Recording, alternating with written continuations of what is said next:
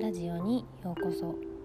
このラジオでは看護師と保健師としての経験を持つ私マユティが日々のことや睡眠のことについてお話しします。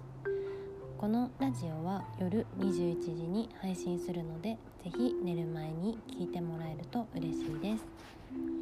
皆さんいかがお過ごしですか？お元気ですか？はい。皆さん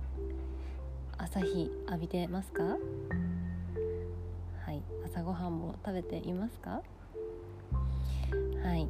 今日はですねあの睡眠に関わるホルモンについてちょっとお話ししたいなと思います。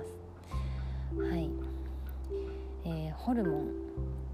ってなんとなく聞いたことあると思うんですけれども、まあ、目に見えないものだからこうちょっとよく分かんないなっていうふうに思われる方もいらっしゃるんじゃないかなと思います。うん、で私たちの体ってもう本当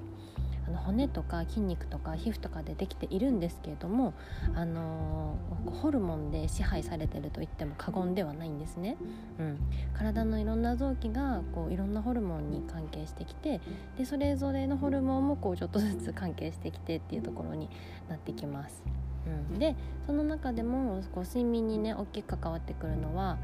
あのメラトニンっていうホルモンなんですけども眠気をね持ってくるホルモンなんですけどじゃあそれは元は何かっていうとこうセロトニンっていうものなんですね。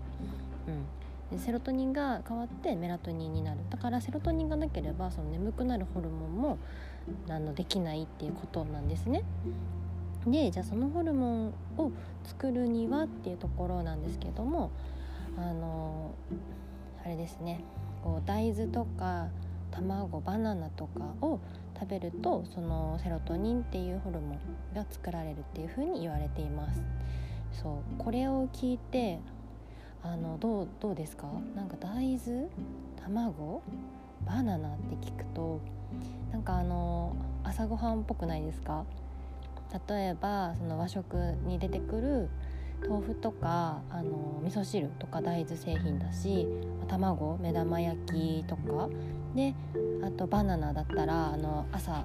朝のね朝食ヨーグルトとバナナとか。豆乳製品もあのセロトニンをね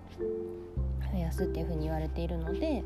そこなんですけれども、うん、なのでそうあの私たちが何気なくっていうかこう昔から朝ごはんっていうと出てくるような朝ごはんご飯っていうのはすごく理にかなっているんですね。うん、なんとなくこう美味しそうだからこの和食の朝ごはんとかっていうのじゃなくって本当にあれを朝食べることによってこう体内の中でセロトニンが作られてっていうのにつながってくるからあのすごいなと思ってあのうん、それを知ってて昔の人は考えたのかどうかは分かんないんですけどもでもすごくこうそれが体に合ってるからああいうご飯にしたのかなって思うとあのつ、ながっているなっていうふうに思っています。そうなので朝ごはんを食べてこう体を起こしてあげるのも大事だしそういう風に食べるものによって私たちの体っていうのはこう作られているんだっていうのを知るっていうこともとてもあの自分をね大事にする上で大切なことかなっていう風に思います。うん完璧にするんじゃなくって知っているからじゃあ今日はちょっとバナナ食べとこうとかヨーグルト食べとこうっていう風にちょっと選べるコツになってくれれば嬉しいなっていう風に思います。はい。それでは今日も一日お疲れ様でした。また明日お会いしましょう。おやすみなさい。